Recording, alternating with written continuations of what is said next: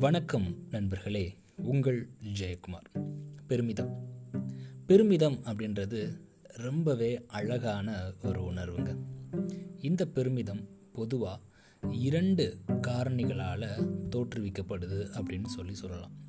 ஒன்று நாம் ஒரு செயலை அடைஞ்சிட்டோம் அப்படின்னா நம்மளுக்கு இந்த பெருமிதம் வரும். இரண்டாவது காரணம் நம்மளை சுற்றி இருக்கவங்க இல்லை நம்மளுக்கு வேண்டப்பட்டவங்க இல்லை நம்ம சார்பாக அந்த செயலில் ஜெயித்தவங்க ஜெயித்தாங்கன்னா நமக்கு கண்டிப்பாக பெருமிதம் ஏற்படும். இதை இன்னும் எளிமையாக சொல்லணும் அப்படின்னா இப்போது நடந்துகிட்ருக்க ஒலிம்பிக் போட்டிகளை நம்ம உதாரணத்துக்கு எடுத்துக்கலாம்.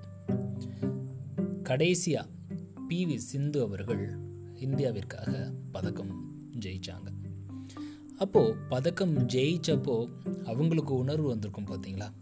அது வந்து அவங்களுக்கு ஏற்பட்ட பெருமிதம். அதே உணர்வு இந்தியாவில் உள்ள எல்லாத்துக்குமே ஏற்பட்டுச்சு. காரணம் பிவி சிந்து ஜெயிச்சிட்டாங்க. பிவி சிந்து ஜெயிச்சனால கிடையாது. அந்த இடத்துல இந்தியாவே ஜெயிச்சது அப்படின்னு அவங்களுக்கு ஒரு பெருமிதம். இன்னொரு பெருமிதம் அப்படின்னு என்னன்னு கேட்டிங்க அப்படின்னா பெண்கள் அப்படின்ற மத்தியில் ஒரு பெண்ணாக இருந்து இரண்டு முறை பி வி சிந்து அவர்கள் ஒலிம்பிக் போட்டியில் பதக்கம் வென்றிருக்காங்க.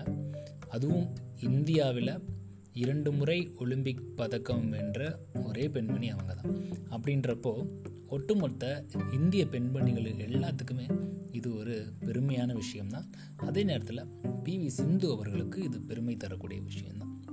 அப்போது இந்த பெருமை அப்படின்றது சார்ந்து இருந்தவங்க ஜெயித்தாலும் இந்த பெருமை வரும். தான் எப்போ ஜெயிக்கிறோமோ அப்பையும் இந்த பெருமை வரும். சரி அப்போது பெருமைக்கும் ஆணவத்திற்கும் வித்தியாசம் உண்டா கேட்டிங்கன்னா கண்டிப்பாக இருக்குங்க. அதாவது எந்த விதமான ஆணவமும் இல்லாமல் ரொம்ப அடக்கமாக இருக்கிறதுக்கு பேர் தான் பெருமை. ஆணவத்தோட எல்லைக்கே சென்று வருவது சிறுமை. அப்படின்னு நான் சொல்லலை.